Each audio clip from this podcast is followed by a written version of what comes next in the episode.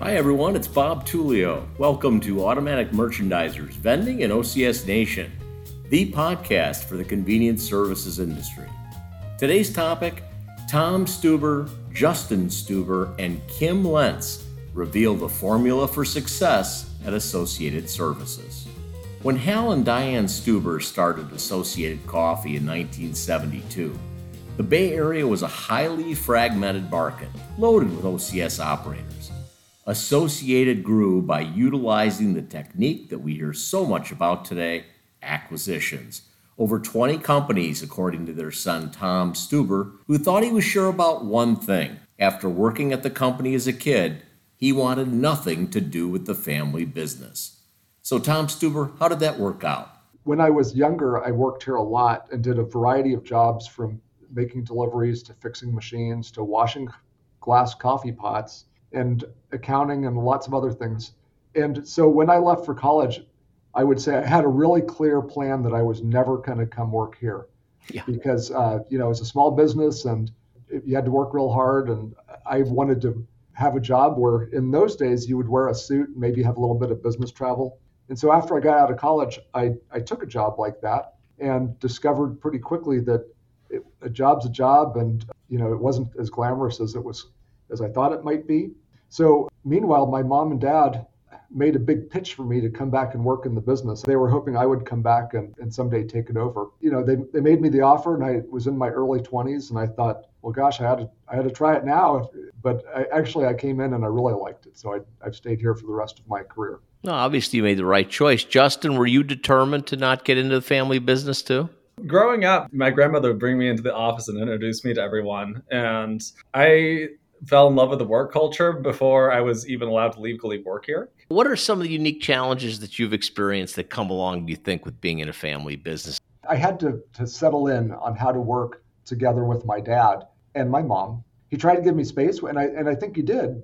There were certain things that he was just going to make the decision because it was his decision to make. And, and so when he retired, it was great for a while because I, I could do the things that I had always wanted to do and then after a while, I, you know, then I started feeling the real weight of all this decisions on my shoulders, and I had to start checking my blood pressure, and I didn't sleep as well at night, and so it, you know, it was a lot of responsibility. Yeah, be careful what you wish for, right? You have any other family members in the business? It's Justin and myself that work here. My wife, Virginia, she plays a behind the scenes role. She's coming in here tomorrow to help me brainstorm on some items. Oh, that's great. It's got to be very gratifying for you to have your son in the business. Absolutely. Yeah, I'm real, real happy that, that Justin's here. It would make it very different for me if, if none of my kids wanted to work in the business. Kimberly, you're not in the family, are you? I'm not. I'm not even going to ask you what kind of challenges you have being in a family business, but do you find that that your job is evolving as the industry changes? So I'm our director of sales and procurement, and I think the add-on of procurement just answers your question on how it's evolved. So, you know, when I first came in, I think it was about 13 years ago, it's just really focused on sales. My job, I think, has evolved since day one, us adding pantry, looking for new snacks, that part has evolved. So I think in order for us to grow as a company, our roles have to evolve. Sure. Is there anything over the years that, as a company, Tom, you look back and say, we took a wrong turn here, but we were able to pivot or correct it?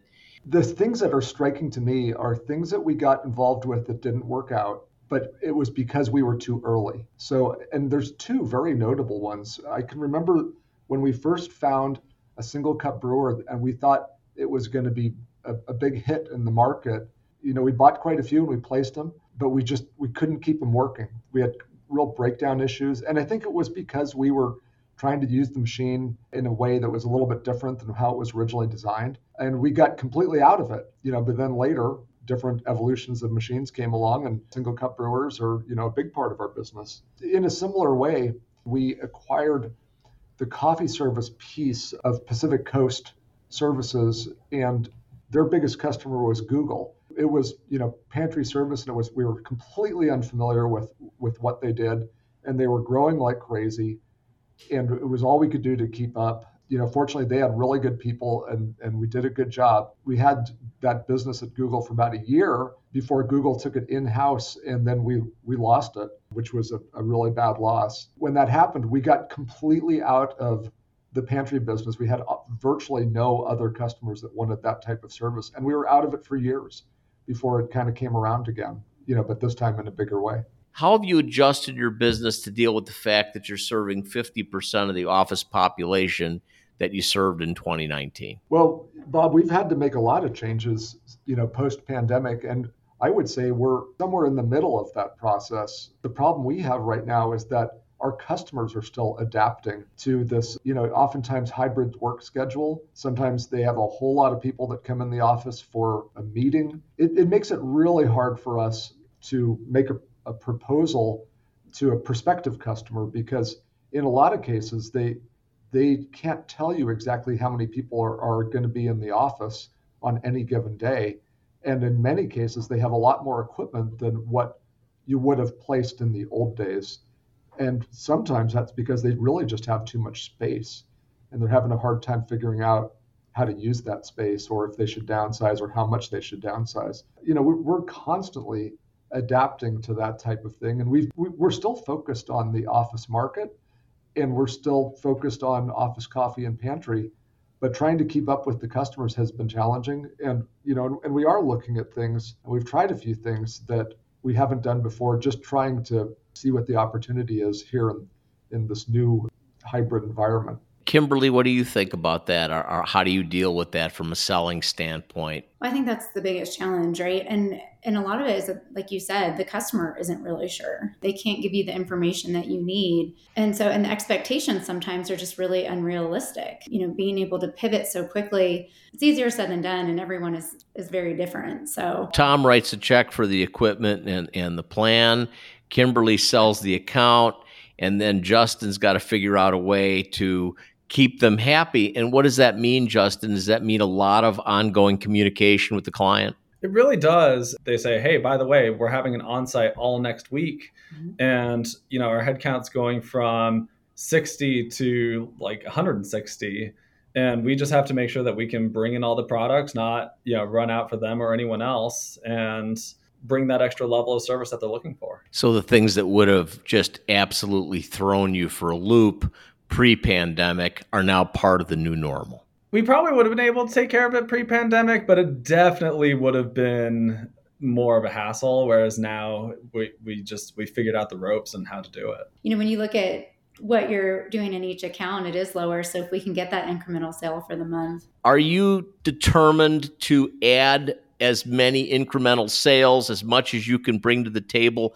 outside of traditional OCS that stays within your structure? Is that part of the plan? Many times, the things that have really been um, the best opportunities for us are things that we learn from our customers. If we can be a good partner to our customers, understand not only what do they need us to do, but what other problems are they trying to solve and how do we fit into that picture. And I, I think that there's there's definitely opportunity there. We have a big concentration of business in high tech just like a rocket ship where these companies would get on the launch pad and grow like a weed. But now times are kind of tough in the tech industry. And even though I said, you know, we've never gotten into markets, there, there's definitely starting to be more of a call for things that might be, you know, not provided by the employer for free, but maybe provided on a subsidized basis. And so we're looking for opportunities in that area because we'd like to grow back to what we were before, but it's going to take some some new thinking to get there. So never say never, right? Yeah. How does Associated use technology to better serve customers? Pantry service is very, very difficult to provide at the level of service that, that customers expect. So we've partnered with a company, Tangelo, that helps us execute on what we're supposed to do, helps us train our employees, and helps us ensure that delivering on what you know what we say we'll do. You know, it's always been hard Bob, and you can remember this through the years, just trying to supervise people that are in the field.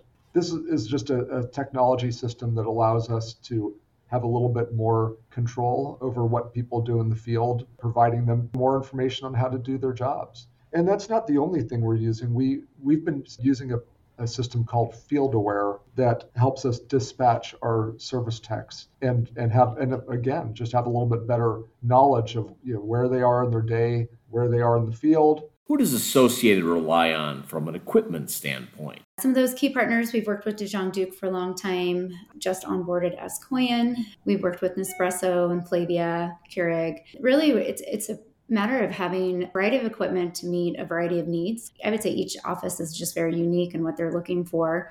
Tell us about how you think selling has changed, mm-hmm. selling convenience services in general, how that's changed over the years. Well, I think our customers have become more educated. They're more knowledgeable. 13 years ago, you could walk in and say, Hey, we have all this great equipment. Now, our customers are coming to us a lot of times saying, You know, this is what we're looking for. In terms of product, I'd say just, you know, taste has changed, more localization, more regional. Companies are looking to support sustainability initiatives in a way that they weren't 10 years ago. I would say 10 years ago was mainly focused on fair trade coffee.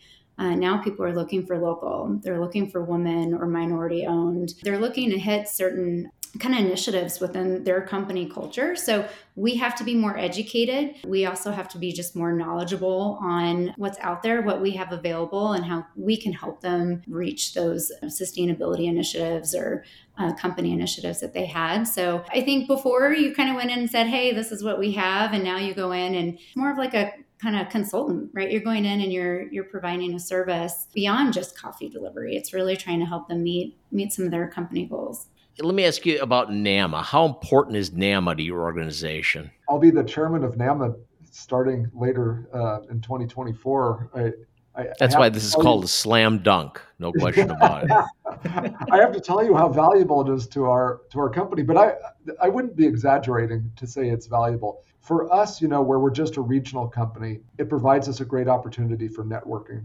The, the thing I've perceived as a value over the years is just getting to know my fellow operators so that I have people that I can turn to when I have questions or ask them what are, what are they doing gives you the ability to spot trends over the years that's been invaluable and that's why I ended up getting involved in NAMA. Something that I didn't perceive to be important in earlier on is NAMA's ability for advocacy in government. And that's become a real focus for NAMA. And I as I've gotten more involved, I can see the value of that. You know, not only to help defend the industry from things that are harmful to the industry, but even to to go out and you know kind of play offense and try to get things that are beneficial to the industry to you know lean more our direction. So that's I, I, can really see the value of that. Are you still having fun as an operator after all these years? What's your feeling on that? I am still having fun. It's you you have to ask me on the right day because you know certain days are harder than others, and it's just never the case that every day is just an easy, great day. Running a small business, you're always going to have days that are headaches, and you're always going to have to be you know out there putting out fires or or dealing with personnel problems. But you know, the knowledge that we have a great team and we enjoy working together and we're we're going out into the market and being successful is something that you know I find very fulfilling. If I'm a client, what am I experiencing because I'm working with Associated? For me, you know, in sales and being in front of the customer, I think it's our adaptability. So it's being able to really understand what's happening in the market uh, where our customers are at, what their what their needs are, and being able to bring that back and have a conversation of how do we how do we meet our customers where they're at? How do we how do we fulfill this need? Um, and and being flexible and and and finding ways to make it happen. What are you looking at out there that you're excited about? I think the most excitement we've seen generated is Cold Snap. I mean, even at the NAMA, just such a unique and different idea. I would also say, like we were talking about early, Anza, the on site coffee roaster is a really unique one. So anything that can offer cold brew in a more easy to market way, or the Marco Port system. We didn't talk about Bevy, but you know, Bevy was a huge game changer in the marketplace. Oh yeah. It comes to water and increasing water consumption and water sales from, you know, filtered water to flavored water. So that's also I think one worth worth noting. I'm going to ask you to finish with this. What do you think 10 years from now? How is this business going to be different? Well, Bob, you know, it, the whole business has always been about giving giving the people what they want, when they want it, how they want it, And so you can just follow the the trends. I mean, we try to keep up with whatever people want, but it's hard to. We're probably a little bit of a lagging indicator. Got to be fast. Got to offer variety. The variety is critical because that people have variety available in all aspects of what they do. And and I think we do need to take a page kind of from Amazon that you you have to be able to to respond quickly, accurately, and you know have it there when they need it and, and keep prices reasonable. So, you know, we're we're never going to be exactly like these big internet companies, but we have to be able to satisfy the demands that they've made our customers come to expect. That's it for now. As you know, we have moved to three episodes a month, the first, third, and fourth Tuesday of each month. So please subscribe to Vending in OCS Nation if you haven't already, so you do not miss an episode. In the next episode of Vending in OCS Nation, we'll talk to CJ Recker from Five Star Food Service, a company that is dedicated to giving back as they serve their clients. Thanks for listening. Until next time, I'm Bob Tullio.